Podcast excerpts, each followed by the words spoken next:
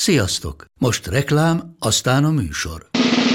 A műsor, valamint az élményekkel teli utazások, személyre szabott ajánlatok és állandó kedvezmények támogatója a Molmove hűségprogram.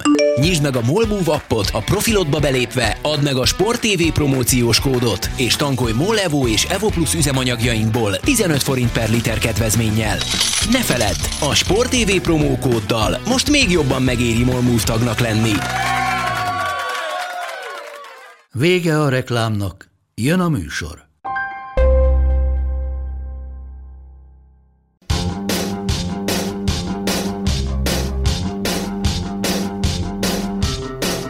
Sziasztok, ez itt a Karanténk az 64. epizódja, pontosan 32 évvel azután, hogy az első szovjet jégkorongozó Szergej Priakin hivatalosan engedélyt kapott arra, hogy elmenjen az nhl játszani. Nagy engedélyre nem lett volna szüksége, hogy három év alatt 46 meccset játszol le, plusz három playoffot, de nem megkapta az első engedélyt, de ez se lényeg, hanem az, hogy Szabó Báté, Haraszti Ádám, és hát fantasztikus sztár vendégünk, Szaliszó Csabi. Sziasztok, hogy vagytok? Hello. Sziasztok! Azért, azért Sziasztok. miért vagyok én most sztár vendég? Mert ritkán Hát, jövök, mi? Igen, azért, mert ritkán jössz, és mindig úgy örülök, Éreztem. hogyha jössz, hogy... hogy Képzeld, most az időeltolódás miatt tudtam jönni, mert hogy az általában egy órás amerikás megbeszélés most kettőkor van, úgyhogy nagyon lazán Ó, vagyok. óriási. Mm. Jó, hát akkor, tehát akkor tudjuk, hogy 1 óra 45 perc. Ebben a nagyon okosak, akik jobbak matekból nálam, meg a Bencsicsnél, azok tudják, hogy negyed egy van. Csabi, mesélj nekem, légy szíves. És most nem is feltétlen sportról mesélj, hanem arról, hogy milyen a fogadtatása a Pirics Rám című sorozatnak? Talk show? Mi az egyáltalán? Vetélkedő? Szóra, szórakoztató Ez egy műsor. párkapcsolati vetélkedő. Én a- Na. annak, annak szeretem, tehát mindig, amikor ezt először kitaláltuk, akkor abban maradtunk, hogy tudjuk, hogy az embereknek az első reakciója erre az, hogy már megint híres emberek, vagy celebek, ahogy szeretik nevezni őket, főznek, és ilyen nagyon sok műsor van, ami ilyen. És ö, én azt szeretem ebben a műsorban, hogy ez nem ilyen, hanem ez arról szól, hogy ti hogyan lesztek civilek, de 5 perc alatt. Tehát bárki, aki belép abba a konyhába, meg beül abba a kis szobába, vagy fülkébe, vagy nevezzük akárminek, az ott 5 perc alatt civil lesz, civilebb, mint te vagy én, vagy bárki más, és azonnal elkezd úgy viselkedni, mint otthon, de ha az ötödik percben nem is, akkor a 15 igen, mert itt ugye megcseréljük a szerepeket, a csajok magyaráznak, a fiúk főznek. Nagyon vicces, én nagyon szeretem, akik látták, megnézték, azok azt mondják, hogy nagyon szeretik, nagyon vicces, nagyon pörgős lett, ez volt a másik nehéz döntés, amit, amit meghoztuk, végül is az egy órában maradtunk, ami ugye nagyjából 47-48 perc nettó műsoridőt jelent. Lement a második hét, a számokkal elégedettek, akiknek elégedett, minden jó. Azon még próbálkozunk, de hát itt vagy te nekünk, hogy ez minél több emberhez eljusson, úgyhogy, úgyhogy nyomjuk, nyomjuk, és, és, és na, nagyon, nagyon vicces, nagyon jó pofa, én nagyon szeretem. Én ugye előrébb járok sok, és az- azt szeretem látni, hogy így egyre jobb lesz. Egyre jobb lesz tényleg. Még többet tudnék segíteni, hogyha esetleg a következő évad összeállításánál esetleg feltennéd azt a kérdést, hogy nem tudom-e beszervezni Ancsi Jánost. Rendben van. Nem tudom, hogy akkora celebekkel fogunk-e még foglalkozni, de, de megpróbáljuk. Figyelj, én már láttam főzni. Uh, Félmeztelenül szalmakalapba. Van róla videóm is. Sok pénzért odaadom bárkinek. Hát, igen. Azt hiszem, csak egyetlen egy kérdésem van, hogy főzés közben lehet-e inni alapfeltétel. volt, akinek sikerült már, igen. Na, jól van, műsor. Máté, hogy vagy? Milyen volt a hétvégéd?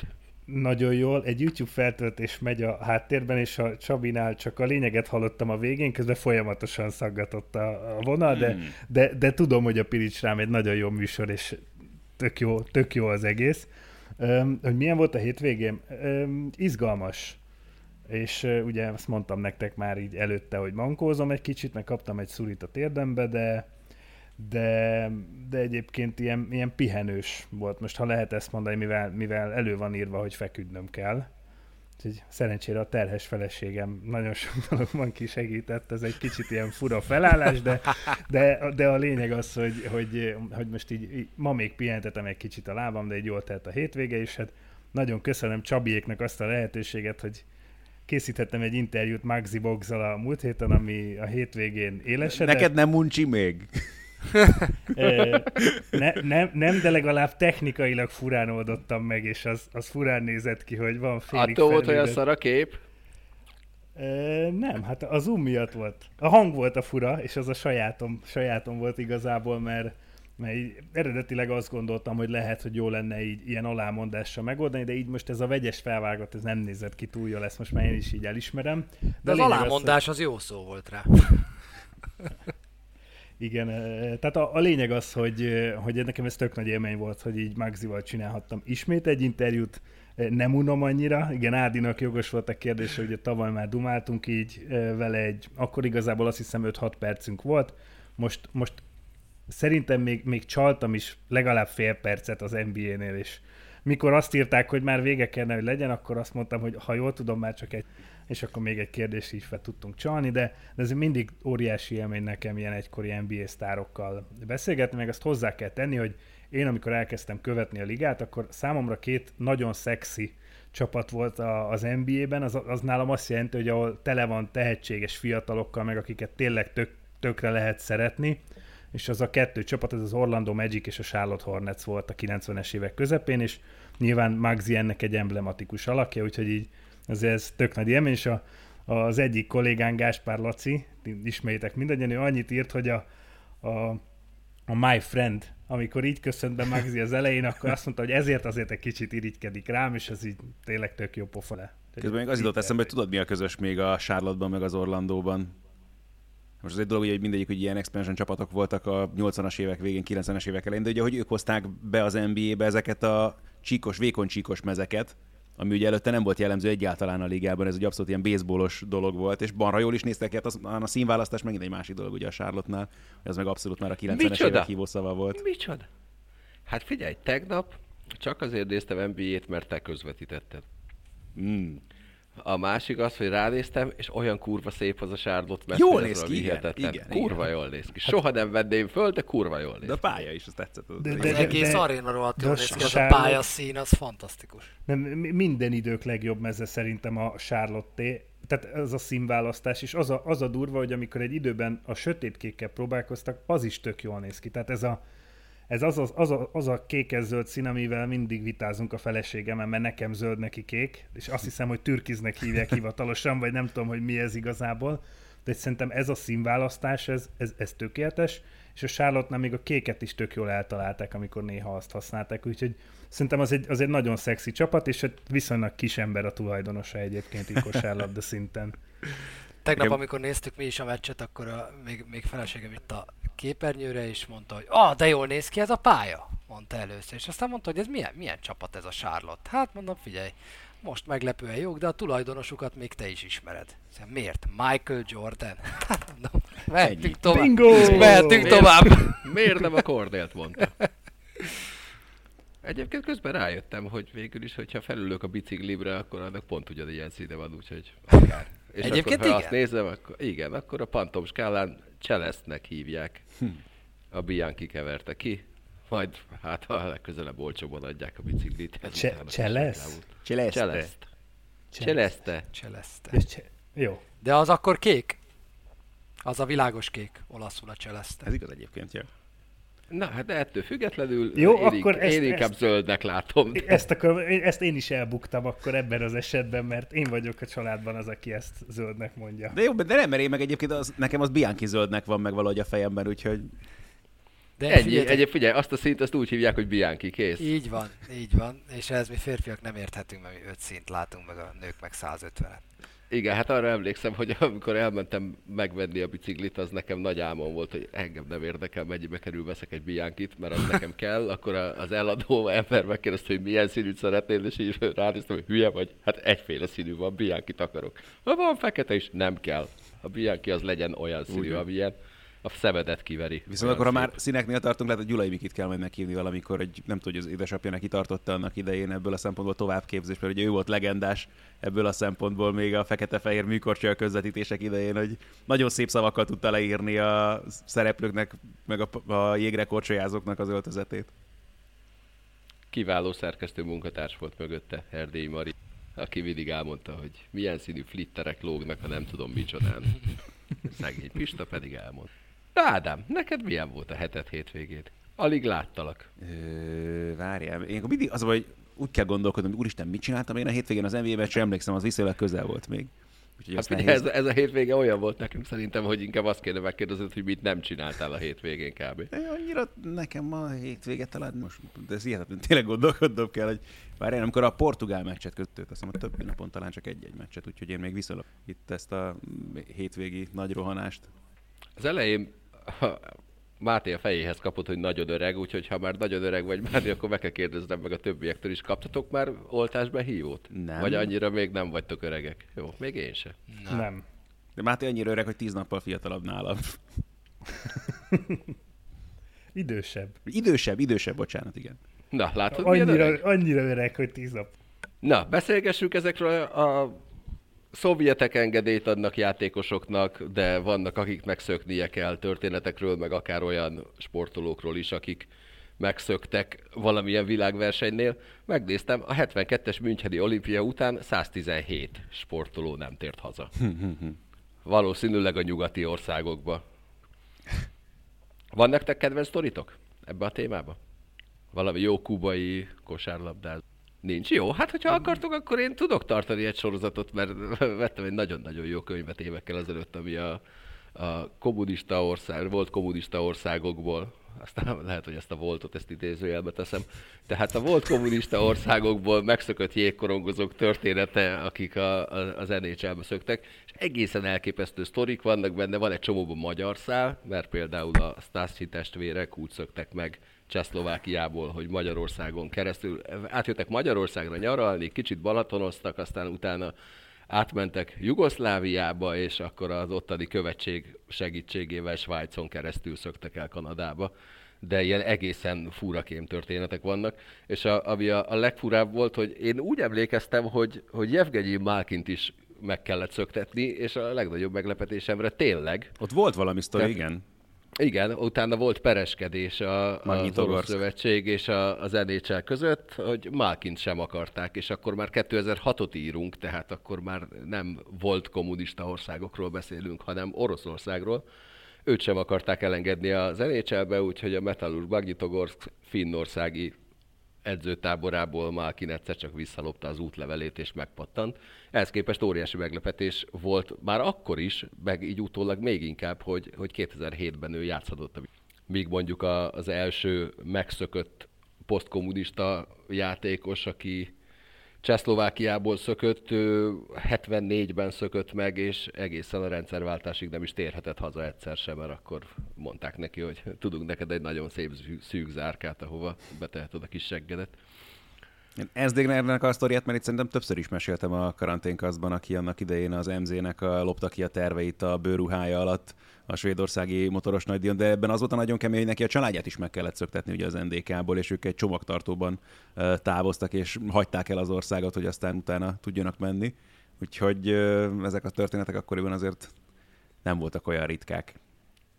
Hát lehet, hogy egy ilyen családszöktetős dolgot majd újra elő kell vennünk, amikor majd egyszer véletlenül kiderül, hogy mit, mi is történt Artyom Panarinnal, amikor hazament Oroszországba megbeszélni azt, hogy ő, ő nem, nem vert meg Rigában. Na mindegy.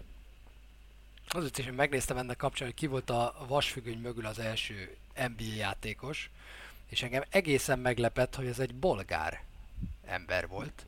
Úgy hívták, hogy Georgi Gluchkov, akit 85-ben a Phoenix Suns igazolt le, vitt el a draftról egyébként, a Bulgáriában lazább, lazább volt azért a helyzet, és ő, ő onnan ment ki a Sunshoz, és azt hiszem, hogy azt írták róla, hogy eleinte rengeteget segített a csapatnak a, a lepattanózásával, de aztán utána elhízott, mint az állat. Kicsit ráérzett a jóságra Amerikában, és aztán utána már, utána már De ez nem- egyébként nem, ugye nem segített annyit a Sunsnak. A poszt-szovjet jégkorongozóknál ez, ez abszolút trend volt, hogy akik megérkeztek Amerikába, ezeknél ez, ez rendszeresen szerintem. így van. Csúnyán behíztak egy csomóan.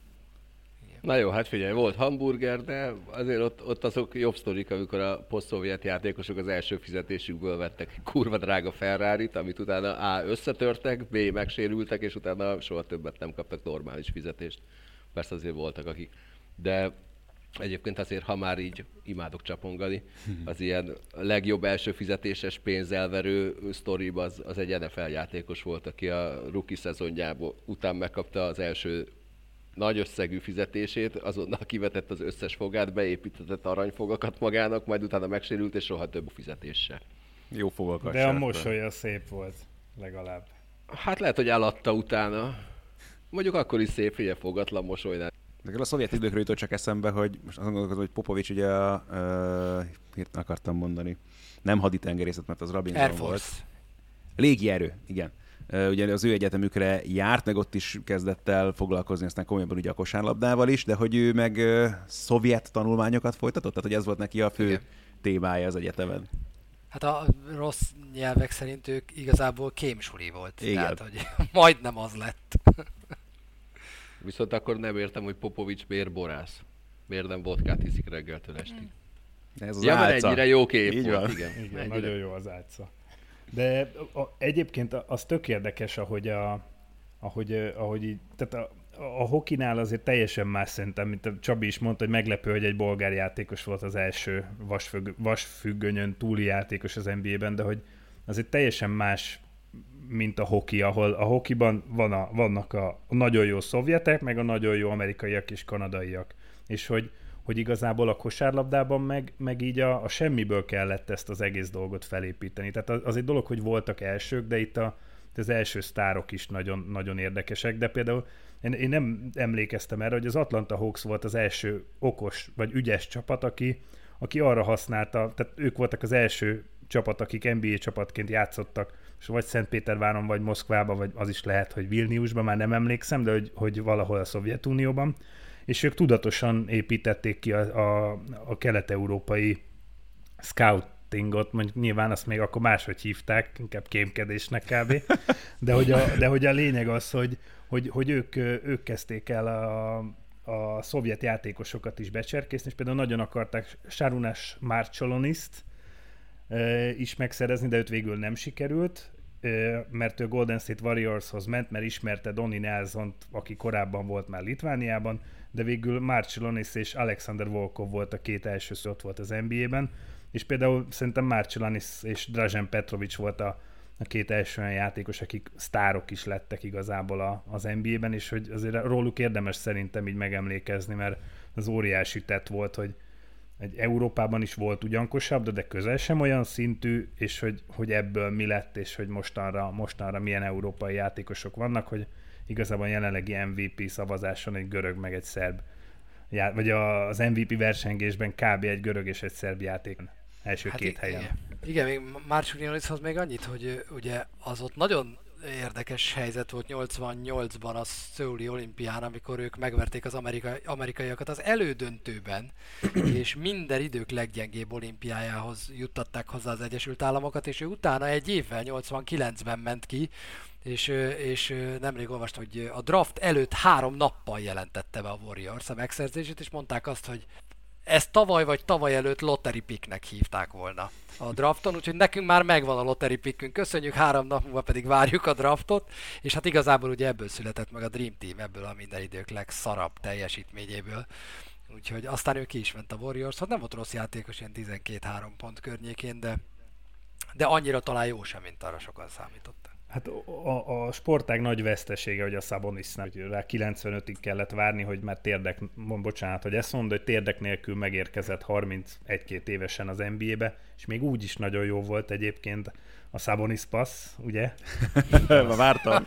Ezt, ezt mindenki tudja, de hogy, hogy, hogy igazából ha lehet valakit mondani, hogy akit talán őt lehet a legjobban sajnálni, hogy, hogy nem, nem jött át soha így az NBA mutatni magát, viszont Csabi, nek, én vala, tudom, hogy hallottam, hallottam egy szerb játékosról, akit úgy szöktettek ki Olaszországba, vagy, vagy Görögországba, és ezen gondolkoztam, hogy, hogy ki volt ez a kosárlabdázó, akit, aki, akit úgy szöktettek ki, valami fagyis kocsi, valami ilyen sztorira emlékszem, és most ke- kerestem, emlékeznék, nem vágom. kerestem és, és nem, nem találom, a, vagy nem találtam meg, hogy ki volt az Ú, játékos. vannak úgyhogy- ilyen hirtelen eltűnő hírek mostanában, nekem is Kyrie Irving apaságát úgy bedobtam az Eliubba, aztán utána nézek, keresek cikkeket sehol, és aztán három tweetet találtam, ami azt mondja, majd aztán kiderül, hogy tényleg apuka lesz eltűnős hírekbe.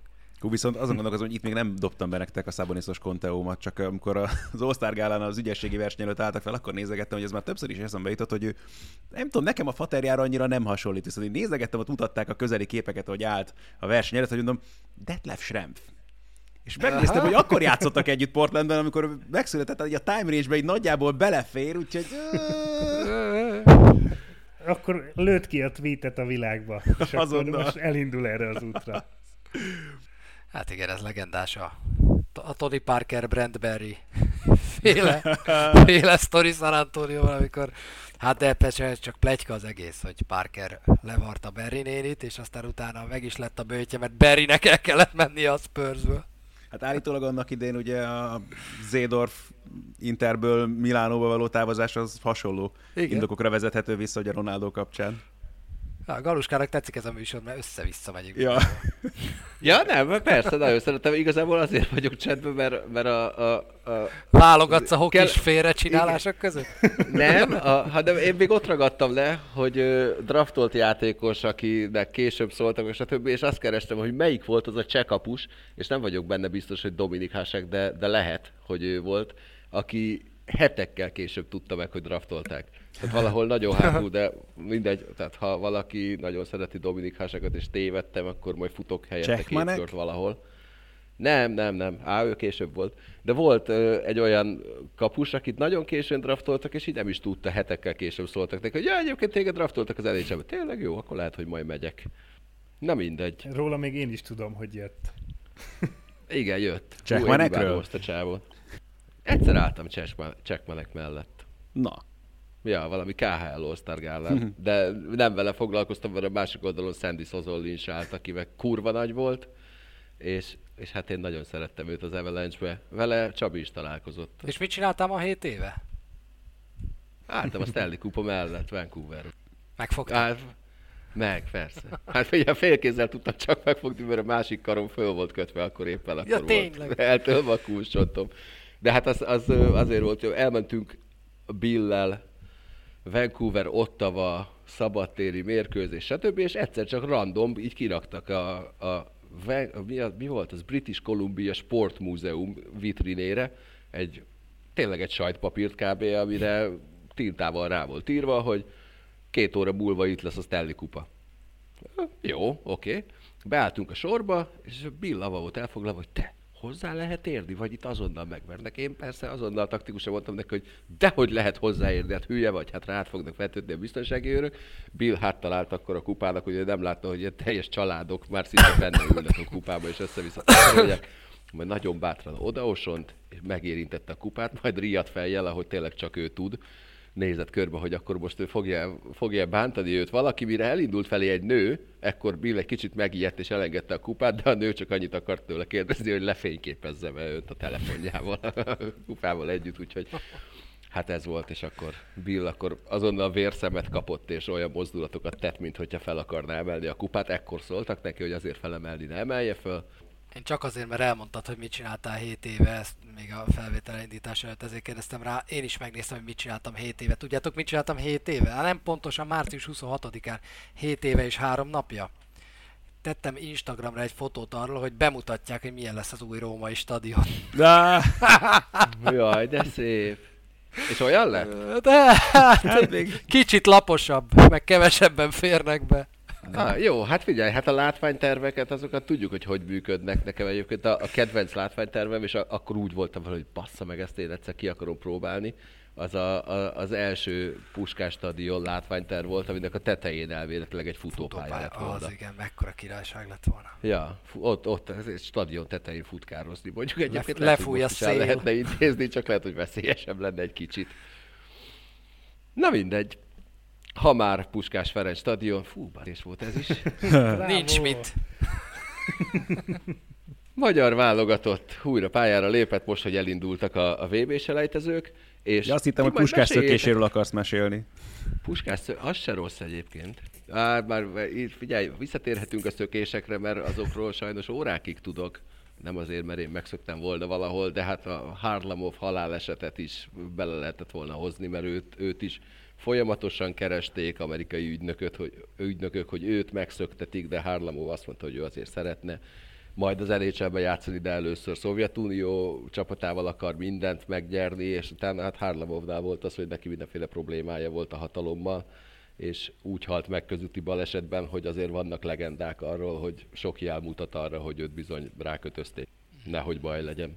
Na, de térjünk vissza szebb témákhoz, a magyar labdarúgó válogatotthoz. Ti majd meséljetek arról, hogy milyen volt a lengyel meccs, hogy ezt hogy értékelitek, hogy szereztünk egy pontot, vagy elvesztettünk kettőt, meg hogy ez mennyire reális, de amit, amit én észrevettem saját magamon, hogy, hogy azért hosszú-hosszú éveken keresztül volt olyan, hogy a magyar válogatott meccs közeledik, én meg csak legyintettem egyet, és azt mondtam, hogy hajaj, most éppen kitől fognak kikapni, vagy ki ellen játszanak, majd kellemetlenül, és ez a dolog, ez elmúlt. És most már nem lepődöm meg semmin. Pozitív értelemben. Mert eddig se lepődtünk meg semmin, csak az a másik irányú. De az, figyelj, őszinte leszek, én mindig meg tudtam lepődni. Tehát volt Liechtenstein volt, ami után Zsuzsák Balázs sírt. Ez a meccs nagyon érdekes tényleg ebből a szempontból is, hogy a fenébe értékelje az ember ezt. Itt, itt az egy perc alatt bekapott két gól az nem igazából fájdalmas, mert most összességében eleve az, hogy azt mondják, hogy három gólt rugunk a lengyeleknek, azt is szerintem aláírtuk volna előzetesen, meg azt is, hogy pontot szerzünk ezen a meccsen alapvetően azt kell végig gondolni, hogy mennyire reális célja ennek a válogatottnak az, hogy akár csak a második helyre is odaérhessen a csoportban. Ha ezt akarjuk mindenképpen kitűzni, meg ezt akarjuk elérni, akkor ezt a meccset meg kellett volna nyerni, mert ekkora lehetőségünk nem biztos, hogy lesz rá még egy egy újonnan összeállt válogatottal, új szövetségi kapitányjal, aki még nem tudott foglalkozni a játékosaival, ráadásul ugye itthon játszottunk. Tehát nem merek bízni abban, hogy lesz még egy ekkora szanszunk arra, hogy ezt a lengyel válogatottat megcsípjük de szerintem ennek a pontnak alapvetően örülni kell. Aztán meglátjuk, hogy mire megy még. Egyrészt ez a lengyel csapat is mondjuk Angliával szemben, meg mi, mire megyünk az angolokkal szemben, meg majd még mondjuk... Angolokkal szemben sima, idegenben 6-3, itthon 7-1. Én is tudom. Én, amit te mondtál, Galus, ar- arra azt tudom mondani, hogy én is ezt érzem, és pont ez esett le nekem, tudod, mikor a harmadik gólnál a lengyelek ellen. A 2-0 az még igazából az, hogy az, arra azt mondom, hogy elképesztően jól kezdtünk, jól játszottunk, tuti volt a, a játék, és tényleg érződött, amit Ádi mondott, hogy Szóza új kapitány, vitat, már összeveszett azóta a fél lengyel sajtóval a tegnapi meccs után, tehát úgy elküldte őket a francba. Surprise, surprise! Nyomott, nyomott egy vidit, meg egy Fiorentina, meg mindent, tehát mindenkivel össze tud azonnal veszni, hogy Lewandowski... Ne, ne megkérdezték, hogy, igen, megkérdezték, hogy Lewandowski miért lépeget vissza, és akkor azonnal elküldte az újságít a francba, hogy biztos a Bayern Münchenbe se látta őt, és én is azt éreztem, hogy, hogy Szóza még igazából tapogatózik, mellé is nyúlt az összeállításnál egy-két bátornak gondolt, de balul elsülő húzásával, és, és az jó volt. De kettő-kettő után is hozzáteszem, hogy szerintem 54 másodperc alatt semmilyen körülmények között senkitől nem kaphatsz két gólt, óriási hibát követtünk ott el, de kettő-kettő után már nem éreztem a 3-2-t. Azt, hogy itt még mi gólt fogunk szerezni, és nem a kettő-kettőbe kell foggal körülmel kapaszkodni, na ez az, amit szerintem korábban se gondoltam volna az elmúlt 20 évben bármikor, meg most se, hogy egy ilyen 54 másodperc alatt kapott két gólból talpra tudunk állni, és én arra jöttem rá, hogy kicsit hülyének hangzik, de ugyanaz, amit te mondasz, hogy mit mondtál, hogy ki ellen fogunk legközelebb nagyon kellemetlenül játszani. Ez a válogatott senki ellen nem játszik kellemetlenül. Így van. És hogy ezt teszi két sikeres selejtező sorozat, ezt teszi egy EB szereplés, ezt teszi az, hogy te láttad a hozzád hasonló magyar focistákat EB játszani akár, hogyha most a válogatottba később beépült kerettagokról beszélünk, hogy, hogy van önbizalmad, hogy van bátorságod, hogy igenis röhögsz, amikor ott sír melletted Lewandowski a pályán, amikor hatodszor rúgjátok fel, és nem tud semmit csinálni. És, és ez tök jó. Én ezt nagyon-nagyon szeretem, hogy mindenki ellen magabiztosan, önbizalommal megy ki ez a válogatott. És a tegnapi meccsen is azt láttam, hogy igen, nyögvenyelős volt, igen, nehéz volt, de mindenki tudta, mi fog történni a meccsen. Nyerni fogunk, és, és nem volt veszélyes helyzet a kapunk előtt az egész mérkőzésen, úgyhogy én bírom ezt a válogatottat. Szerintem is az van, hogy ez egy harmadik hely reálisan, de az legyen meg. Érjünk oda, Lengyelországba próbáljunk meg bravúrt elérni, hát ha menni fog.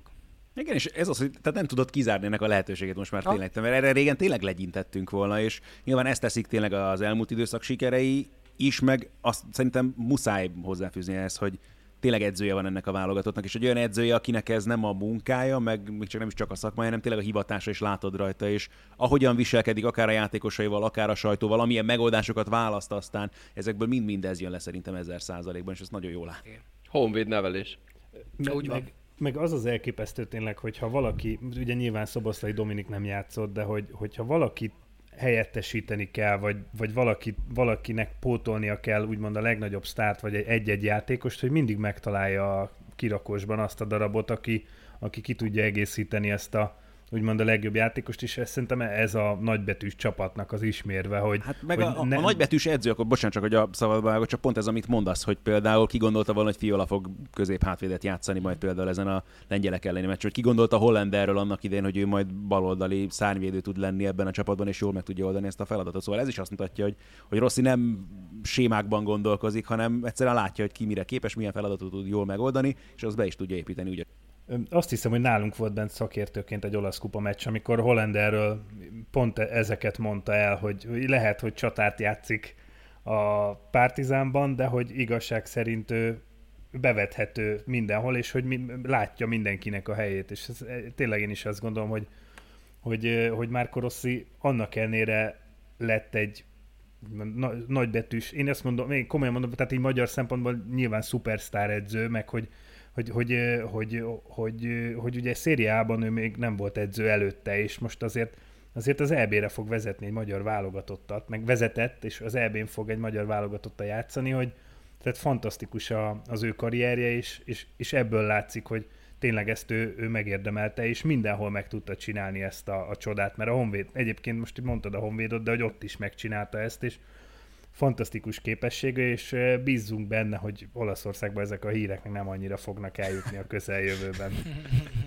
Ádi, te, te jobban benne vagy a Bundesligában most, ez hogy van ezekkel a visszarendelt játékosokkal? Ugye Rosszinak tegnap volt ez a nyilatkozata, hogy Andorra ellen azért az úgy, hát nem akarok ördögöt a falra festeni, de Rossi is azt mondta, hogy az azért az kemény lesz, ő nyilván azért, mert kötelező ezt mondani, meg, meg szerintem így is gondolja, hogy ha ez a mérkőzés nem volt sima, legalábbis mondjuk a 70. percig volt rajta izgulni való, mert csak 1-0 volt, az is egy nagyon kemény meccs lesz, egy sokkal agresszívabb és jobb ellenféllel szemben talán, hogy most ugye nem lesz Sallai, meg nem lesz Orbán, se Gulácsi már korábban visszament, hogy most itt, itt a Bundesliga csapatokkal azt mondta, hogy meg kellett egyezni, de hogy ez semmi hivatalos itt a jövőbeni jó kapcsolatok miatt kell Ez valami ilyesmi, igen, mert ö, ez a vicces, hogy elméletileg most pont egy lengyel újságíró írt rám Twitteren, hogy hallottam ezzel kapcsolatban, hogy, hogy terjeng egy olyan nyilatkozat Rosszitól, amiben arról beszél, hogy ő nem tud arról, hogy Lewandowski ne játszhatna például ugye az angolok ellen, pedig ugye ő is Bundesligás játékos, én erre nem találtam semmit, viszont aztán jött pont a felvételünk előtt néhány perccel a hír, hogy Lewandowskinak megsérült a térde, és vissza kell mennie ugye a Bayernhez, tehát nem fog játszani az angolok elleni mérkőzésen. Elkezdhetünk konteót gyártani akkor ezzel kapcsolatban is, hogy a Lengyel Szövetség mit hogyan kommunikál, és náluk ezzel kapcsolatban mi a helyzet. De ez nagyon érdekes dolog, igen. az a baj, hogy ha nem lett volna az az Andorra elleni mérkőzés, akkor lehet, hogy egy fokkal könnyedebben legyintenénk erre, de, de nem szabad legyinteni, tehát most akkor megint elővehetnénk itt a vaskos közhelyeket, hogy már most már nemzetközi labdarúgásban most már senkit nem lehet lebecsülni, meg mondjuk pont volt szerencsém látni az az Eriek mérkőzését Portugália ellen, amit csak egy nullára tudtak vérverejtékkel megnyerni a portugálok.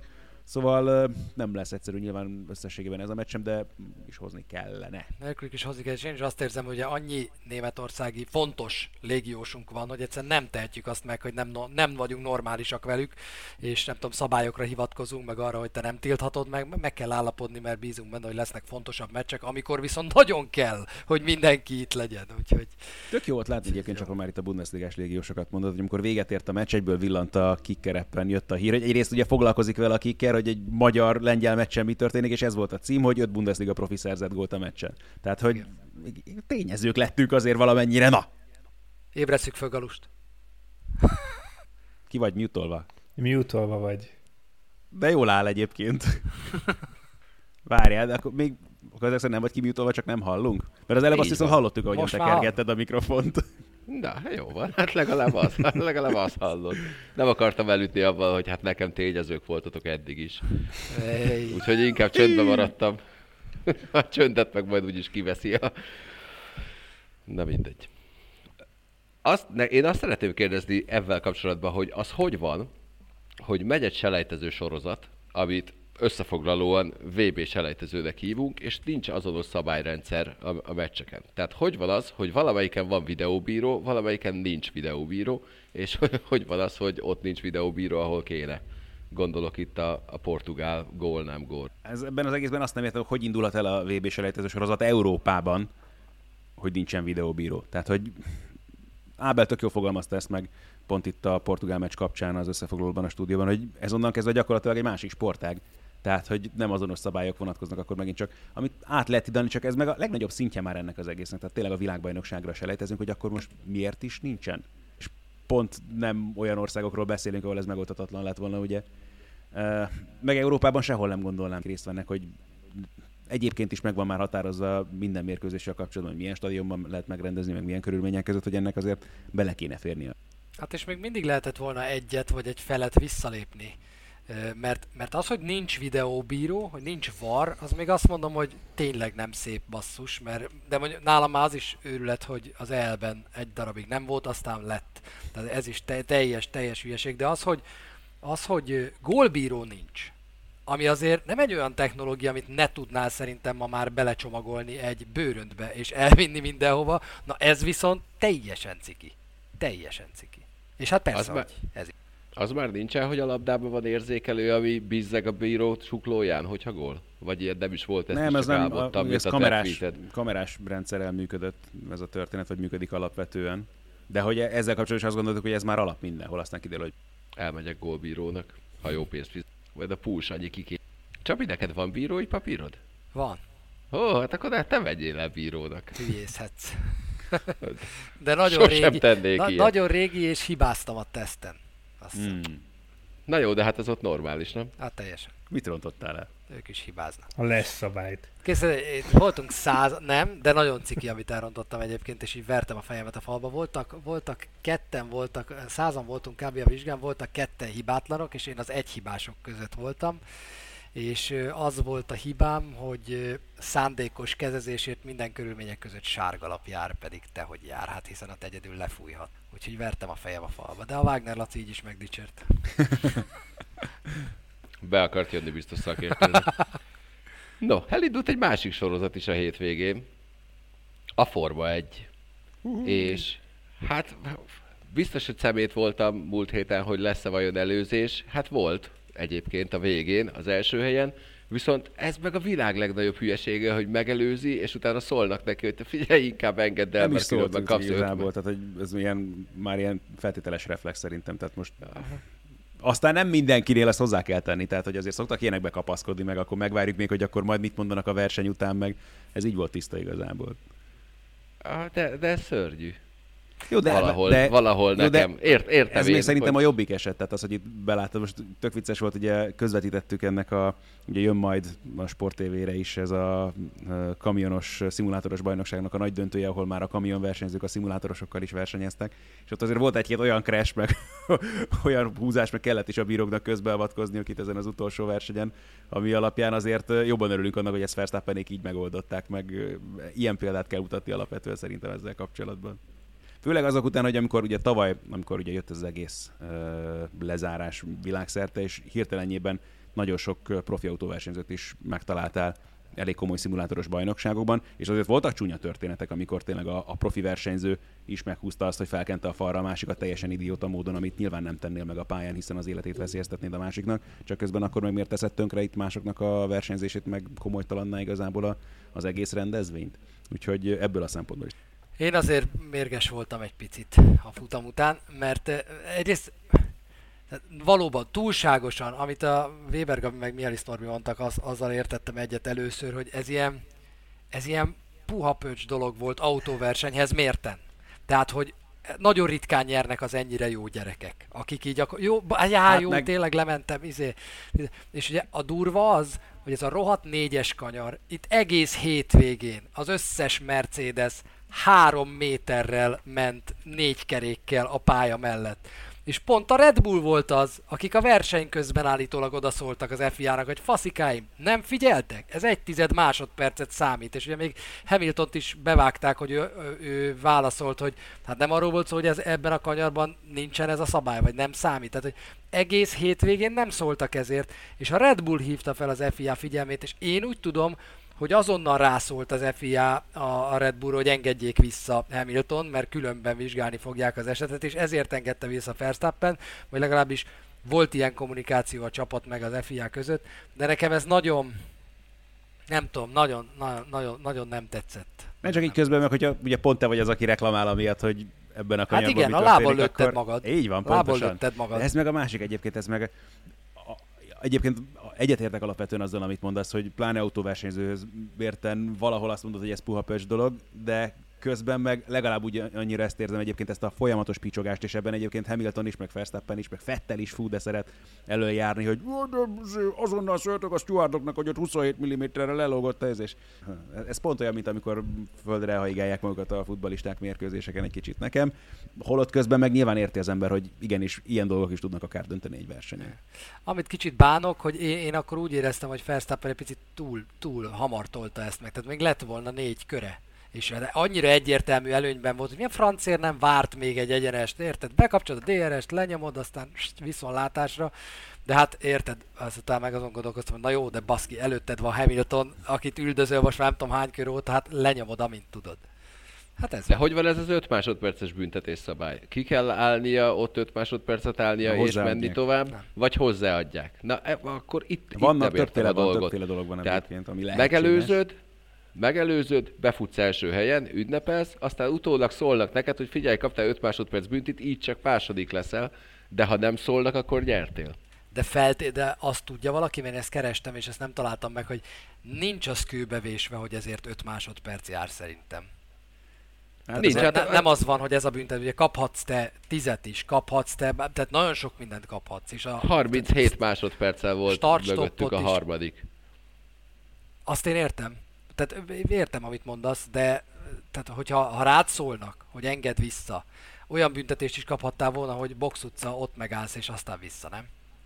Hát nem fél, és ha már nincs, izé, nincs annyi kör, hogy kiállj a box utcába. Hát, de volt. Vannak ilyen Ah. sztorik, hát meg annak idén az Schumachernek volt még a Ferrari-val Silverstone-ban, amikor az utolsó körben állt ki gyakorlatilag a box utcába, és úgy fejezte be aztán a versenyt, hogy úgy töltötte le kvázi a büntetését például, meg ezekkel is játszottak régen nagyon sok mindent. Én bántam, én szívesen megnéztem volna, amit Galuska mond, hogy beleáll a Red Bull abba, hogy apátok tökét, úgy sincs már annyi, maximum második leszek, érted? Nem érdeke, büntessetek meg utána. Mindegy, van bennem hiányérzet. Viszont Hamilton ja. legalább úgy feküdt le aludni, hogy csak azért nyertem, mert visszaengedtek. Ja, biztos rosszul aludt ettől. Igen. De a másik meg, ami viszont nekem nagyon tetszik, és ez nyilván nem idéntől van, hogy a leggyorsabb körél is kapsz pontot. Ez már szerintem, hogy a három-négy éve biztos, hogy így van. Viszont az, az meg annyira marha jó, hogy valahol ott a mezőny felénél vagy, és akkor még a végén kimész egyet kereket cserélni, és repesztesz egy leggyorsabb kört egy plusz pontért, és az, az viszont szerintem kurva jó. Mondjuk ezt meg a NASCAR-ból. Van még egy pár egyébként. Csak hogy mondtad ezt a Verstappenes dolgot, hogy miért nem várt ki még a legvégén. Ugye utána kezdték a MotoGP-nek is most volt hétvégén az első futama. Ott meg ugyanez a gondolat futott bennem végig, amikor Vinyales összekaparta magát, és sikerült feljönnie az, egyáltalán az élmezőnybe, és mentek előtte a Ducatik, és mondom, miért akarja megelőzni ezt? Most meg kell várni, ezt hányszor láttuk már itt ilyet, utolsó célegyenes egy kilométer hosszú, ott kell kibújni a végén. Jó, mondjuk neki nem volt meg feltétlenül hozzá a végsebessége, de ő aztán meg meg tudott lógni ott a többiektől, és arra se adtam volna sokat, hogy ez neki összejött. De az is szenzációs volt egyébként. Ott ahhoz képest, hogy mondjuk tényleg a Forma 1-ben mennyire kell imádkozni adott esetben egy-egy előzését, ott meg megint zseniális versenyt mentek. Na mindegy, amit egyelőre, nem láttam az egész teljesen bolond, de amit láttam az alapján lehet, hogy, hogy mondjuk majd így belepróbálkozom. Tehát Ádám már elmondta, Csabi, neked, és hát leginkább gyermekednek, bánknak, hogy tetszett a Drive to Survive. Elkezdtem, A gyermek az untam. első két részt látta, én csak az elsőt láttam, mert a másodikba belealudtam. Nekem, nekem nem tetszett. Én is. Tehát én szerintem ezt az első két évaddal, ami ebben volt, azt ugye kicsit kevesebbet hoztak ki szerintem a lockdownos sztoriból is, mint ami volt benne, mondjuk amikor bemész a csontüres McLaren gyárba, az azért elég jól néz ki, de, de ne, nem tudom, engem most most ez így nem, nem, nem kapott el, úgyhogy most ott áll már, Diké, nem Aha, tíz igen. napja ott áll. Úgyhogy nem, nem, nem, nem mentünk rá. Na hát akkor kulturális ajánlókat hallottátok, elég szar. Nem menjünk rá. Viszont, jó, hát ha már, ha már itt vagyunk, akkor egyébként kijött egy másik dokumentumfilm is a hétvégén, és amikor én azt megláttam, hogy az lesz, akkor nagyon-nagyon kíváncsi lettem. Ez a nap, amikor a sport megállt címmel található az HBO-n, nem tudom, hogy látta-e közületek valaki. Én még nem. Te Máté? fogod ezt elmesélni, Galuska, hogy a Ádi intett a fejébe, hogy nem, Máté igen. meg ahogy néz, szerintem nem látta. A Máté n- nagy nem. levegőket vesz. Nem, és, és láttam, hogy írtad, megnéztem, hogy, hogy én Na mindegy, tehát én, én még nem láttam, hogy el tudnám érni. Hát, én a videót... Ha érted, mire ha, ha érted, igen, akkor én válaszolok, én a videótékában már láttam. Kölcsönözhető A állapot. TK-ban ott van? Na, én a Pont benn van? Máté, te, te vidd el először, Rambo- utána jövök én. Rambo, Jó, a Rambo, TK-ban ott harmadik kötet. Váról indítható. Tehát Jó, igen, oké, én- ö- Mikor beírtad a címet, akkor megnéztem, hogy a, az én videótékámban itt megvan, Jó, de tehát- nem láttam a videótékában. Jó, rendben, oké, de hát biztos, biztos kikölcsönözték már addigra. Szóval erről azt kell tudni, hogy Chris Paul a producere ennek a, a mozinak, és, és egy játékfilm rendező készítette. Ami így önmagában nem is lenne baj. Chris Paul miatt úgy gondoltam, hogy, hogy valószínűleg ez, ez nagyon NBA heavy lesz, így is lett, ami önmagában nem is baj egyébként, mert azért az elmúlt egy évben mindig az NBA volt az, aki egy-két lépéssel előrébb járt a, a többi ligánál, és igazából őket követték, úgyhogy ebben így nagyon problémám nem volt. Nagyon jól dolgozza fel, meg nagyon érdekesen dolgozza fel a, azt, a, azt a szitút, amikor Rudy Gobert pozitív tesztet produkál meccs előtt egy-két perccel. Azt mondjuk nagyon kedvesen kihagyták a Rudy Gobert pár nappal korábbi nyilatkozatát, amikor össze... Ezt, csak ezt mutogattam, amikor össze-vissza fogdosta Ja. a mikrofonokat. Igen, amikor össze-vissza tapperolt mindent, hogy itt, itt nincsen semmi gond, úgyhogy ott nagyon udvariasak voltak vele. Utána a, a mozi a feléig nagyon-nagyon érdekes, ekkor átfordul a, a Black Lives Matter-re, ami, ami tényleg nagyon-nagyon fontos volt, de onnantól kezdve teljesen elfelejtődik egyébként a, a karantén szituáció és a Covid szituáció, és, és már csak erre a diverzitás problémával foglalkozik az egész, ami egy kicsit így, így nekem elvitte a fókuszt arról, amiről, amiről az elején erről szólt. Tehát volt egy ilyen kicsit ilyen koherencia problémám ebben az egésszel, meg, meg volt egy, ami miatt viszont nagyon-nagyon haragudtam erre a, a mozira. Nagyon sok sportolót szólaltatnak meg, WNBA játékost, golfozót, tornászt, jégkorongozót, és nem amiatt sér, sértődtem meg, hogy Reeves szólal meg a Las Vegasból, akit úgy nem igazán szeretek, hanem az, hogy az NFL oldaláról megszólal benne Laurner Duvernay Tardif, Tardif, a Kansas City Chiefs, akkor friss bajnok falembere, aki elmondja azt, hogy, hogy nagyon-nagyon megrázta, amikor látta az olaszországi képeket, mert hogy ő orvosként végzett, és több kollégájával beszélt, és mondta, hogy az amerikai kórházakban is borzasztó szar a helyzet, és nagyon nehéz helyzetben vannak a, az orvosok. Majd utána a WNBA játékos elmeséli azt, hogy miért hagyta ki a következő szezont, amiatt, hogy, a, hogy ne kapja el a vírus, hogy tudjon magára és a környezetére vigyázni, és Tardif nem szerepel a filmben innentől kezdve, pedig ő volt az a, az NFL játékos, aki azért hagyta ki a szezont, hogy visszamenjen kórházba dolgozni, ami egy borzalmas a dramaturgia, da, dramaturgia. Szerintem egy nagyon-nagyon fontos és erős pontja lett volna ennek a Kihagyott mozinak, és óriási kimaradt. helyzet. Igen, Egy hogy ezt óriási, Nem tehát- is érted, hogy Igen, de, és, de és az... se forgatták? Tehát nem az van, hogy leforgatták, de nem volt annyira szexi, és nem került be, hanem és majd ki fogják valamikor rakni, vagy valami Szer- nem tudom, hogy leforgatták-e, de, de ebben mi az, ami nem szexi? Tehát, tehát ezt, Hát ha nem még tudom, hogy szarul mennyire tud mondja el az belejátszani azt, ember. hogy ugye Kanadába kellett neki visszamennie, hogy ott a, nem tudom, ugye a A, mozi fel, a mozi fele Zoomon játszódik. Aha. Tehát Akkor meg- Mookie Betts, Mookie Betts csak a, a Zoomon mutatkozik be. Vannak nagyon-nagyon ö, erős pillanatok, amikor Chris Paul a, a tesztjére vár, és akkor még nem az volt, hogy 48 órán belül megkapod az eredményt, hanem ö, neki napokig kellett várni, és Oklahomából hazautazik, és a, a ház előtt kell ülnie a kocsiban egy egész nap, úgyhogy nem szállhat ki, mert még nem jött meg a teszteredmény, majd utána bemegy a, a, a kertbe egy vendégházban az ablakon keresztül nézegeti a családját, és még mindig vár arra, hogy megkapja. Tehát vannak benne nagyon erős pillanatok, de, de én egy óriási kihagyott zicsernek éreztem ezt a Tardifos storyline-t, meg úgy azt az egészet, tehát valahogy nem állt össze. Annyi jót mondtam erről, hogy ez úgy tűnik, mintha ez a mozi szar lenne, pedig nem az.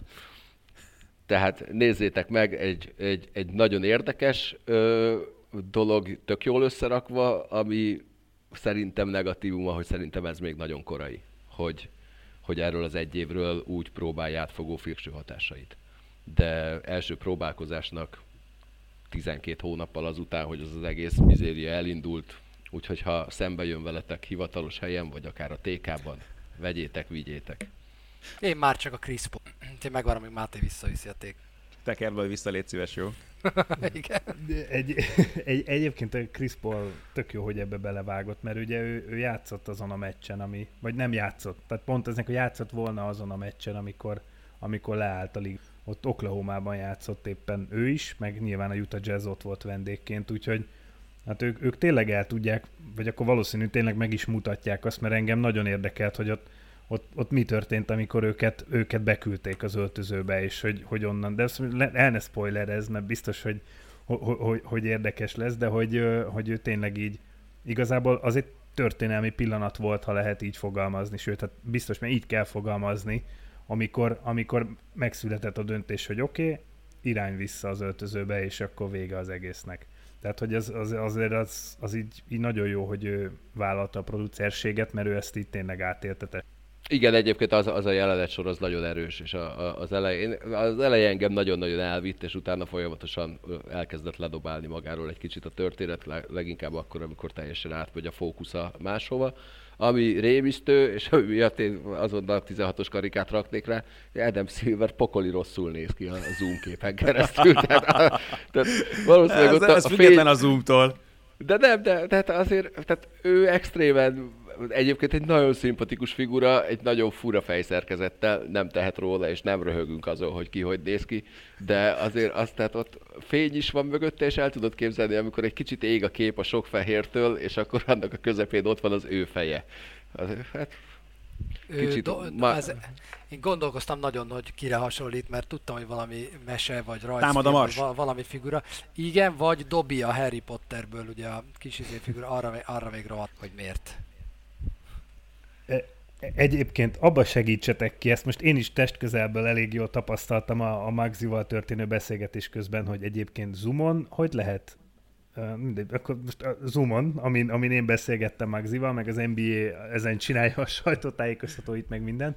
Tehát, hogy, hogy hogy lehet olyan minőségű felvételt csinálni, ami adásban vállalható. Most ezek szerint a, egy... Előfizetéssel. Egy fizetős verzióval, igen. Igen, előfizetéssel, de igen? egyébként mert akkor jobb minőségű képet hát számol le neked ak- a végén? Ak- ak- akkor egyébként elméletileg igen, de szerintem nem feltétlen, mert te csináltál ugye nem előfizetéses zoommal annak idején.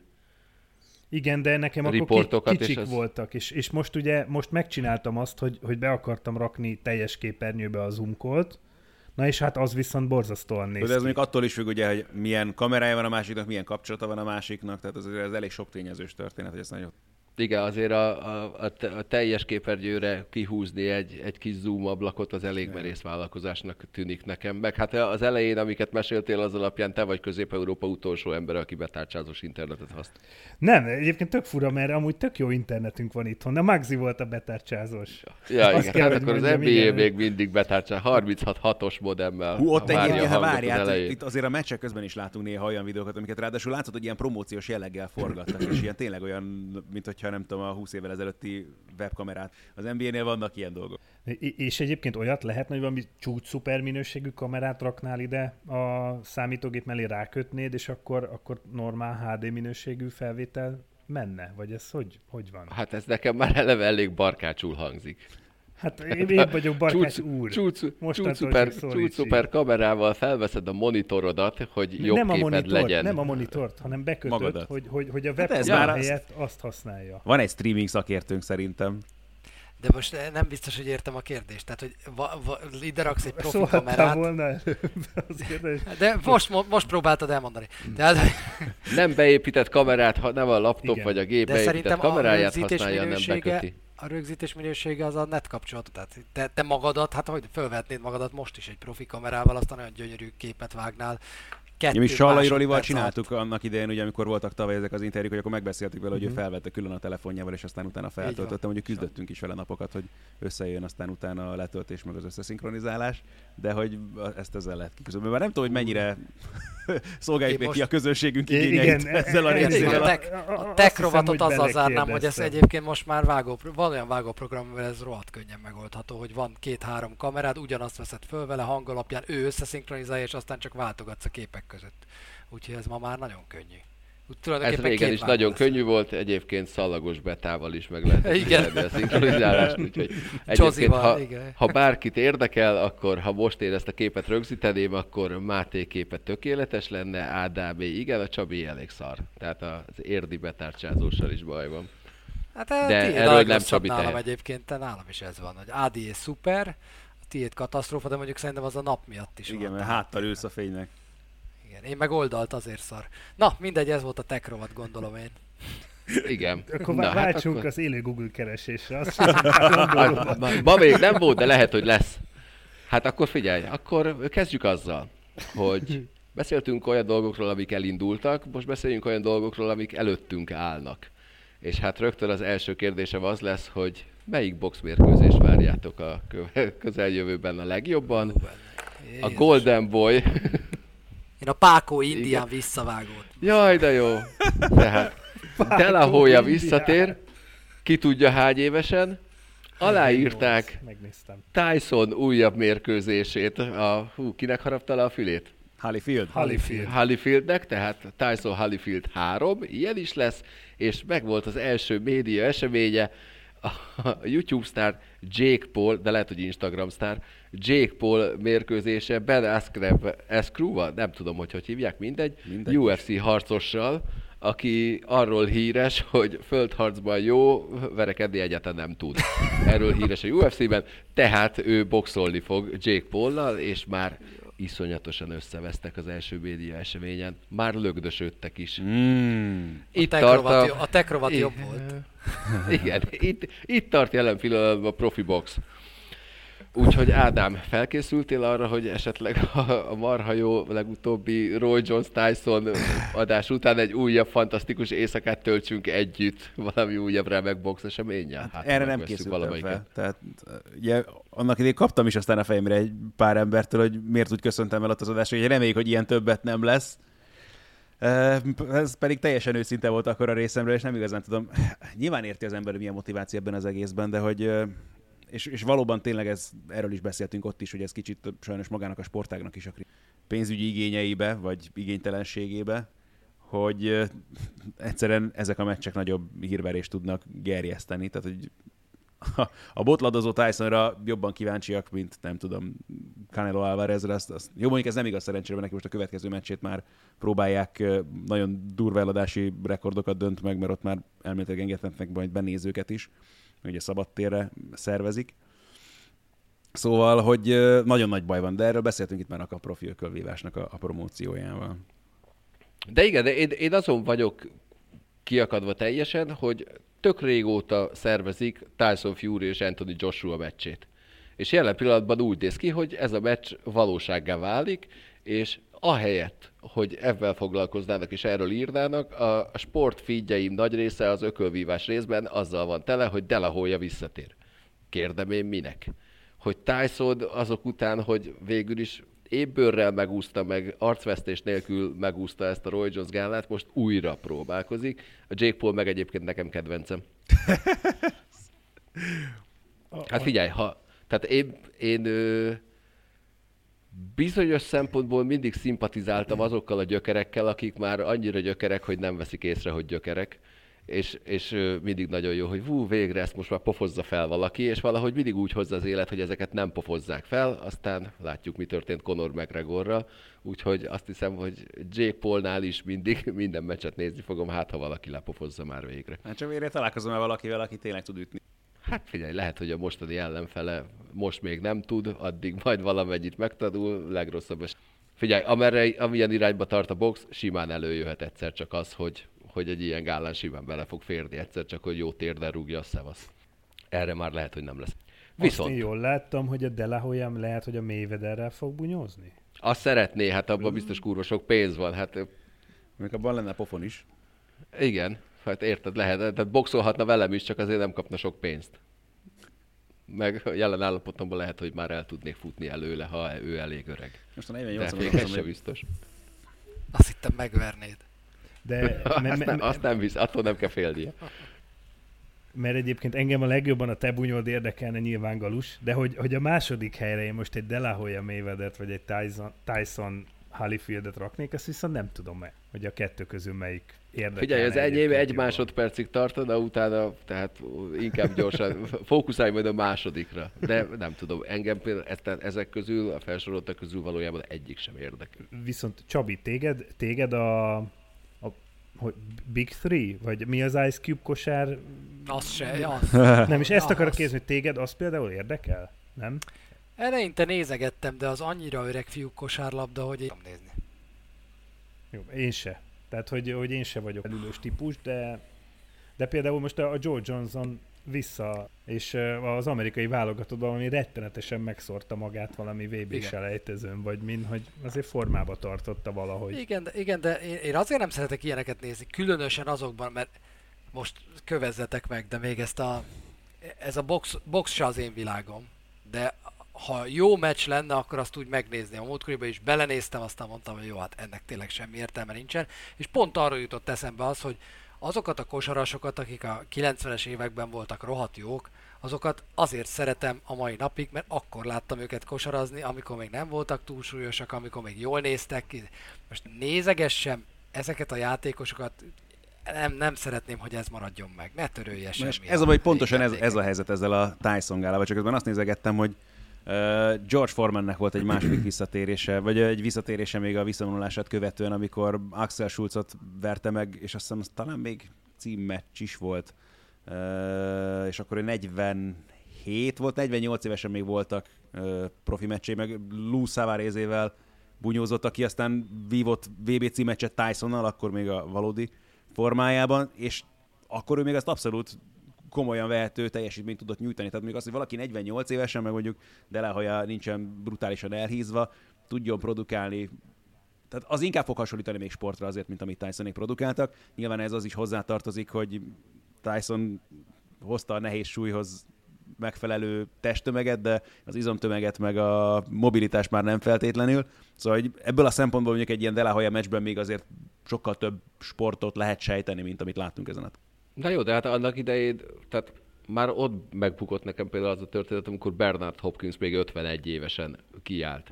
És ő nem játszott el 47-szer azt, hogy visszavonul, na jó, lehet, hogy csak 43-szor, de ő nem úgy jött vissza 51 évesen, hogy előtte 10 évig nem boxolt, és 51 évesen odállt, és szegényt úgy megverték, hogy jaj, rossz volt nézni. És tényleg az volt az, hogy miért ütöd már azt a bácsit te. És, és ezeknél, na mindegy. Ezt nem fogom nézni, viszont valamit biztosan fogok nézni. Csütörtökön indul a baseball szezon. Ádám, Aha. hogy várod? Nagyon? Igen, csak itt igazából arra leszek nagyon kíváncsi, és ez, ez a, a legérdekesebb kérdés, vagy a része a kérdésnek a mi részünkről, mert mi tavaly csak ízelítőt kaptunk. Tényleg volt egy 60 meccses alapszakasz, ami kb. a harmada annak lenne, és most az elejétől végig, így dramaturgiailag is, hogy hogy épül fel, akkor amikor ez ennyire hosszú, és akkor van ehhez képest meg egy sokkal kisebb rájátszás, mint amit láttunk mondjuk tavaly, vagy sokkal kisebb mezőnyel elinduló rájátszás, mert hogy én elsősorban erre a részére leszek egyébként nagyon kíváncsi majd annak, hogy ez hogy fog kinézni, meg majd arra is, hogy mi hogy fogjuk ezt közvetíteni, mert ugye ezzel kapcsolatban is vannak most még itt kérdéseink egymással szemben is, hogy milyen lesz mondjuk a megszokott szakkommentátoraink nélkül végigcsinálni egy... Igen, jelen pillanatban járványügyi helyzetre tekintettel nagyon úgy néz ki, hogy a baseball közvetítések eleinte, amíg nem lesz rendben a, a helyzet, Hú, várj, ebbe, ebből, ebből a mondatból nem jövök ki jól. Tehát amíg nem normalizálódik legalább valamennyire a helyzet, addig szakkommentár nélkül fogják a srácok csinálni. Mert nekem hát még vannak még mentő ötleteim, ezt majd megosztom veletek itt az adást, hogy hát meg tudunk belőle valamit valósítani, mert az, vannak, vannak aggodalmaim ezzel kapcsolatban. Nekem rengeteg mentő ötleti kísérletem volt már a hétvégén. Csodálatos fődökünk, remek termetű Máté Pál irányába egyelőre lepattantam mindennel de nagyon remélem, hogy azért valami, de vannak nekem is ötleteim, egyelőre egyik kaotikusabb és kivitelezhetetlenebb, mint a másik, de valahogy, mert azért azt gondolnám, hogy kommentátor szempontból az maga a rémálom lenne egy négy órás eső, esőszünetekkel tartított baseball meccs egyedül. Mondjuk akkor be, figyelj, ha esőszünet van, beülök. Azt megígérem. Hú, passza meg. Miket ígérgetek én, te jó Egy picit majd szurkolok.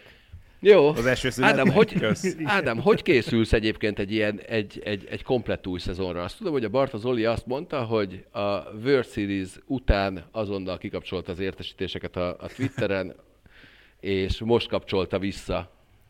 pár héttel ezelőtt, hogy, és az egész nyarat végül is úgy töltötte, hogy nem nagyon foglalkozott baseball hírekkel, csak a nagy headline-okat elolvasta. Hát körülbelül én is így vagyok ezzel egyébként, és így most fordulok rá jobban arra, hogy akkor pontosan ki is mit vár ettől a szezontól, meg hogy fog ez az egész kinézni. De, tehát, hogy mondjam, tehát még mindig a tényleg ízelítőt kaptunk csak tavaly, és ez ilyen, még mindig a tanulási folyamatban vagyunk. Olyan szempontból, hogy azért továbbra is úgy fog kinézni ez, hogy, hogy messről mesre kell úgy készülni még mindig azért. Tehát van még egy csomó csapat, amelyik például nem is azonban. Úgyhogy vannak még bőven olyan játékosok, akiket így nem is láttunk pályára lépni, úgyhogy még mindig sok újdonság lesz ezzel az egésszel kapcsolatban. Úgyhogy elsősorban így kicsit próbálom, szerintem Zoli is így van vele, hogy a, a, a, azt a fajta meglepetés faktort tartani, vagy azt a, az újdonság faktort megtartani, amitől az egész még mindig uh, újnak hat, meg pozitív energiákkal halmoz el, és a kíváncsiságot visz előre ezzel az egésszel kapcsolatban, hogy hogyan tudsz még mindig egy csomó új dolgot megosztani. Ja, csütörtökön majd a Trash egy csomó új dolgot meg fogunk osztani. Óriási merényletekkel készülök, úgyhogy légy szíves nézzél portrékat, mert az öt leghelyesebb MLB játékos listáját azért szeretném majd prezentáltatni Hűha. a csütörtöki műsorban. Az első helyzetet És nem baseball játékos? Volt. Akkor én is. Egyértelmű, figyelj, elképesztően szép abban a szemüvegben. első látásra nem ismered fel, az biztos.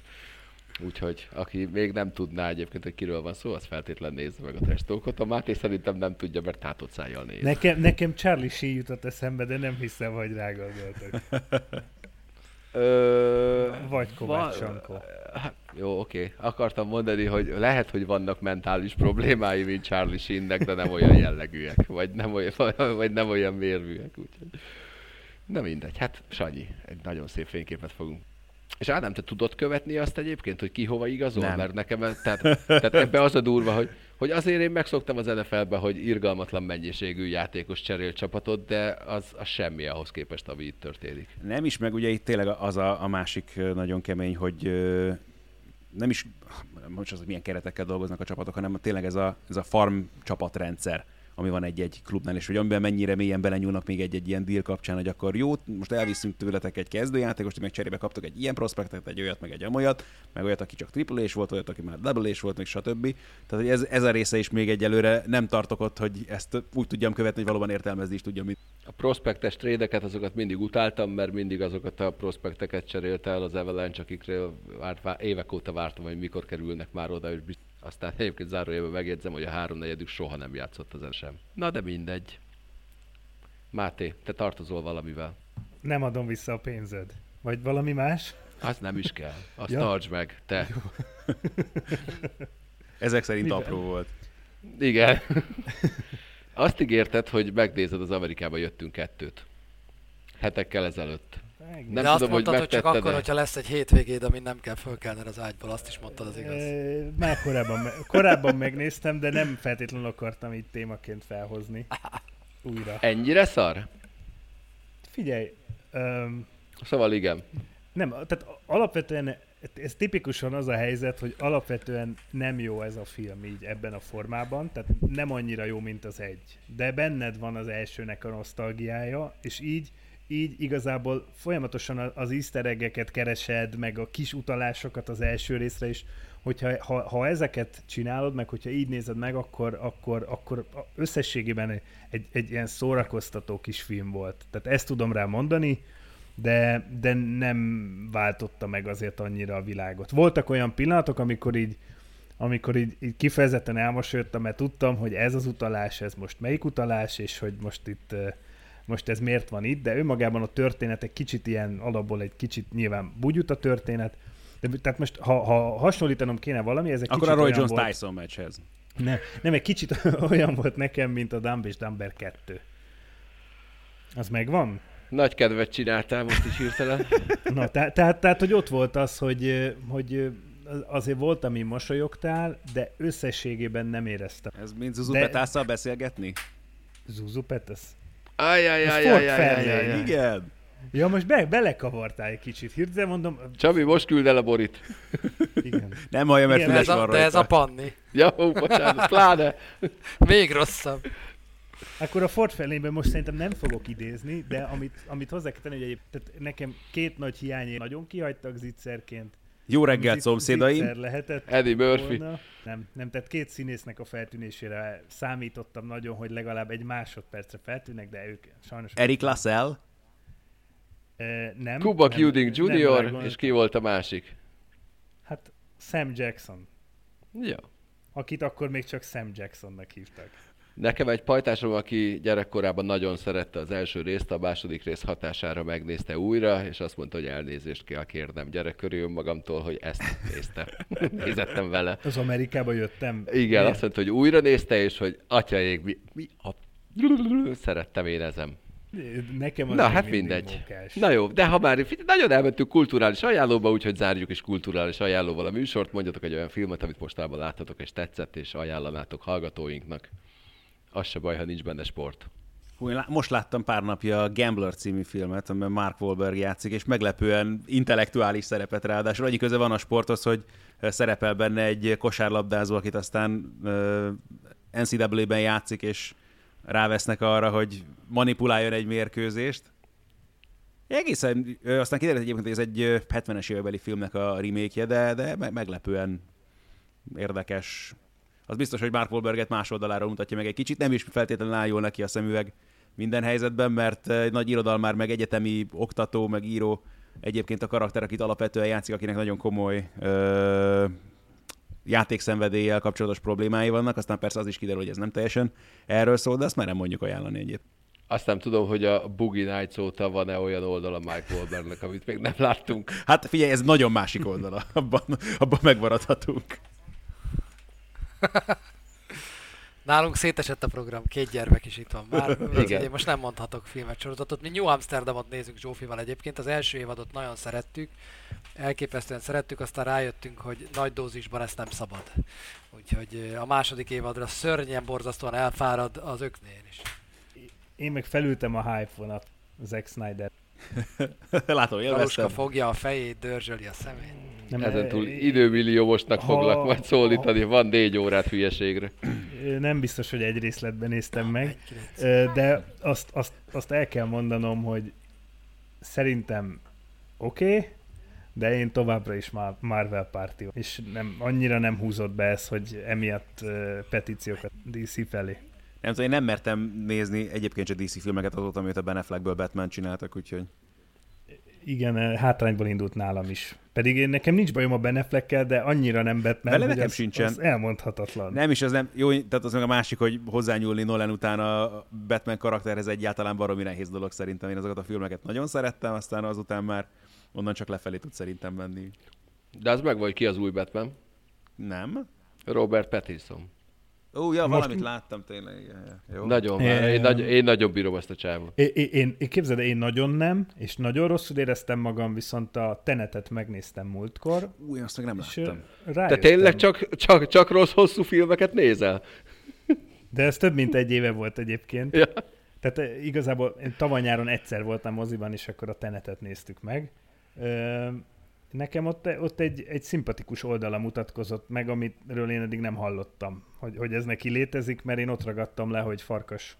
Tehát abban, hogy abban a sorozatban van, amit... Vámpír, nem? Vámpír. Vámpír. vámpír Na de várjál, akkor a Tenetnek az megvan, hogy ki a főszereplője. Denzel Washington Avery. fia. Ja, aki járt. Sean Avery. Sean Avery. Sean Avery szerepel a tenem. Tényleg? Igen, ő az egyetlen indok, ami miatt én azt szeretném megnézni, de, nem fogom. Nem tudtam. Nem csak azért akartam, hogy John David Washington játszott a Dwayne Johnson mellett a Bowlers-ben. Bowlers-ben, Wide igen. receiver-t. Nekem a Tenet itt figyel a- az Apple TV-ben most már nem tudom mióta, de még mindig nem volt annyi időm, hogy nekiálljak megnézni, mert tudom ráadásul, hogy ahhoz, hogy az első 20 percet értsd, ahhoz figyelni kell nagyon, és Én általában meg szoktam hallgatni ilyen blockbustereknél olyan emberek véleményét, akikére adok, és olyanokét is, akikére nagyon nem. Általában úgy állt össze a tenetnél, hogy akikére adok, ők azt mondták, hogy szerintük nem, meg se nézzem, akikére nagyon nem, ők szeret. Úgyhogy egyébként nagyon szeretem Christopher Nolan, de nem szeretem, ha egy blockbuster rendező kísérleti filmet csinál, mert abból általában katyvasz lesz. ö, Na, mert az Interstellar is olyan volt, nem? Aztán mi lett belőle? Én azt nagyon Hú, szeretem. Én azt, én, én, azt, bí- én azt bírtam, ja. De az Interstellárt azért bírtam, mert azon látszik, hogy Christopher Nolan Gondolkodott. 23-szor megnézte a 2001 űrűdösszeját előtte, Há. ami nekem megszerelem. Én azon gondolkozom, hogy az a film milyen lenne, ha nem lenne ez a csodálatos zene hozzá. Tehát én hmm. szerintem már, már lehet, hogy ebben a podcastben is beszéltem róla, tehát Hans Zimmer, fú, tehát a tökéletes. És ez a durva, hogy a Tenetnek nem ő a zeneszerzője, hanem most nem fog eszembe jutni hirtelen az izlandi zeneszerzőnek a, a neve, de hogy az ő zenét is hallgattam azóta, és azok is nagyon tetszettek. Tehát ugye azt tudni kell, hogy a Tenetben inkább egy kicsit ilyen egy picit elektronikusabb a vonal, mint a korábbi Nolan filmekben, de például nekem az is, az is nagyon tetszik. Nekem egyébként a Tenet ellentétben Galussal. Én nem, nem néztem meg. Nem néztem meg, nem is kívánom. Meg. Én igen. Ugyanígy vagyok a Justice League-gel is egyébként, mind az eredetivel, pláne a Snyder cut Na de mindegy. Na, beszéljünk még bármiről? Hát nézzük meg az új hokis sorozatot. Betettél valamit da- Mighty Ducks-os? Na jó, hát az, Csak az már megnéztem a trailert, hát Jézusom. Na, de figyelj, biztos nagyon jó lesz. Persze. Hát most nagy, nagy revival van a, a Mighty Ducks-nak. A, olyan, olyan cikkek jelennek Visszanevezik meg, hogy... a csapatot is? Hát remélhetőleg nem. De azt, azt már nem Disney tulajdon, tehát ott, ott már nincs hatás. De olyan, olyan címekkel próbálják beharangozni a Mighty Ducks sorozatot, hogy a film, amely fölrakta a térképre Polkáriát akinek azt hiszem, hogy a, a harmadik részben van egy nagyjából 40 másodperces cameója, de azt mondjuk nem merték bevállalni. A második részben a 40 másodperces cameót Wayne Gretzky kapta, azt, azt lehet, hogy már ők is erősnek érezték volna. Hogy ő, ő helyezték fel a térképre? Hogy, hogy ők helyezték fel, igen. Emilio Estevez? De Emilio Estevez ott van. Én most, most kerestem rá a trailerre, és Kis Emilio Estevez viszont... benne van. Hát úgy néz igen, ki, mint az apukája. Ne. Igen, de figyelj, jöttek ki képek egyébként arról, hogy, hogy összeállt az első résztek a stábja, a gyerekek már nyilván nem gyerekek, és állnak, és Emilio Estevest ismertem fel egyedül egyébként, aki pont ugyanúgy néz ki, csak egy kicsit puf. Na, Máté, te leszel az ember, aki ezt megnézi helyettünk. Bár, bár hozzátartozik, hogy nem szerintem biztos, otthon, ne, otthon, ne, otthon nekem a kisgyerekkel meg kell majd néznem ezt valószínűleg, úgyhogy... A filmeket látta? Hát, igen, látta. Fú, de komoly büntetés volt nem nagyon akarta újra nézni, úgyhogy azért ez jelent valamit. A Slapshotot még nem mutattam meg neki, de majd fogom sokára. Na hát így, Máté, nagyon várom, hogy jöjjön a Mighty Duck sorozat, melyről majd részletesen minden epizód után kibeszélőt tartasz nekünk. Remélem 20 perces, 5 részes sorozat lesz. De 5 heti programunk meg is van, hallgatottságunk az egekben lesz, azt hiszem. Nyilvánvalóan. Na, jön majd ennél fontosabb dolog is, és hogy Máté értelmes dologgal búcsúzzon, jön a kézilabda bajnokok ligája play, ö, ráját. Hát, de hogy hívják ezt rájátszásnak? Ott, hivatalosan, vagy csak csimán elhasználják Kiesés a nyolcad döntő kifejezést? Nem tudom, hogy te csak nálam szaggattál-e, vagy mindenkinek, de a kézilabda BR-ről kellene beszélni. Ugye? Így van, igen. Jó. Ugyanis jön a kies, ez egyenes kieséses szakasz következik. Pályán lesz a Szeged, a Veszprém és a Győr is. Mit vársz te ettől? Három győzelmet, tudom. É, nem, hat győzelmet. Ö, egyébként... Az első héten? Az jó lesz. Nem, tehát, tehát összességében azt gondolom, hogy hát nyilván a, hát a Szeged helyzete a nagyon nehéz itt, azt nyilvánvalóan tudni kell, és mindenképpen a, hamarosan ki fog kerülni YouTube-ra a tegnapi harmadik félidőből az a, az a rész, ahogy, ahogy Juan Carlos Pastor elemzi úgy a saját, mint a, a játékát, amit én, én nagyon ajánlok mindenkinek, mert egyszerűen elképesztő az, hogy egy, egy, egy tényleg egy, egy ilyen kézilabda szak, szake, szakembernek a fejébe egy kicsit, még ha csak pár percig is bele tud valaki nézni, hogy, hogy, hogy hogyan működik ez a, egyébként egy külső szemlőnek néha lehet egy ilyen egyszerű játéknak tűnik a kézilabda, de hogy ott, ott mennyire bonyolult, és, és mennyire, mennyire durva az, hogy van olyan edző, aki tényleg centiméterre megvan, hogy a játékosnak hol kell állnia a különböző szituációkban. Az benne van, várjál, az a beszélgetés benne lesz, amikor Petúr is megkérdezi, hogy hát, hogy ugye azt tudjuk őről, hogy pontosan, centire pontosan megmondja, hogy embereknek hova kell állnia, amire ő felháborodik, hogy nem, nem, de hogy is ez nem igaz. Én nem mondom meg senkinek, hogy hova kell állnia, de ha odaállva mondom, akkor jól fog játszani. Igen, tehát a, a, a lényeg az, hogy, hogy hogy nyilvánvalóan itt azt kell tudni, hogy a, a Veszprém és a Győr esélyes, tehát nekik elméletek a papírforma szerint tovább kellene jutni, a Szeged pedig a Kiel ellen fog játszani, a, aki most a BL címvédő, ráadásul úgy BL címvédő, ugye, hogy decemberben szezon közben nyerték meg a bajnokok ligáját, és ráadásul ugye Szegeden azért a korona, koronavírus eléggé beütött most tavasszal is, tehát nincsen könnyű helyzetben a Szeged, de de én nagyon, nagyon örülnék neki, hogyha sikerülne csodát csinálni, és a, a Kiel ellen tovább tudna valahogy, valahogy jutni a Szeged. És nyilván ugye van ez a történet Marko Vuin leigazolásával, aki a szegedi szurkolók nem feltétlenül örültek annak, hogy a, pont a, a Vuin érkezett hozzájuk, de valahol egy nagyon szép történet lenne, ha, ha ő meccsenként 5-6 gólt verne a volt csapata ellen, és úgy jutna tovább a Szeged, hogy, hogy Marko Vuin parádézik a, a Kiel ellen, és talán, talán így a hozzáállás is megváltozna vele szemben. Én ugye alapvetően ez a szurkoló típus vagyok, tehát nyilván én azt szeretném, hogy mind a három magyar csapat jusson tovább. Nyilván a Szegednek tényleg nehéz, nehéz lesz azért a Kiel ellen, ami tele van világsztárok. Legyen így. Én annak szurkolok, hogy neked legyen így. Én is.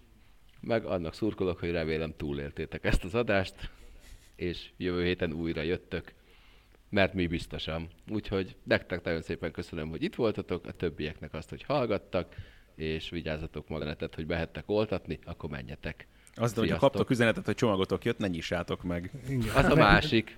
Én csomagot vártam, de fura volt, mert nem Olaszországból, és valami olasz. A csomagom viszont azóta sem jött meg.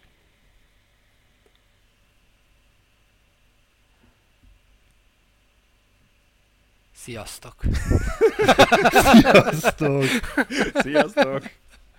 A műsor a Béton partnere.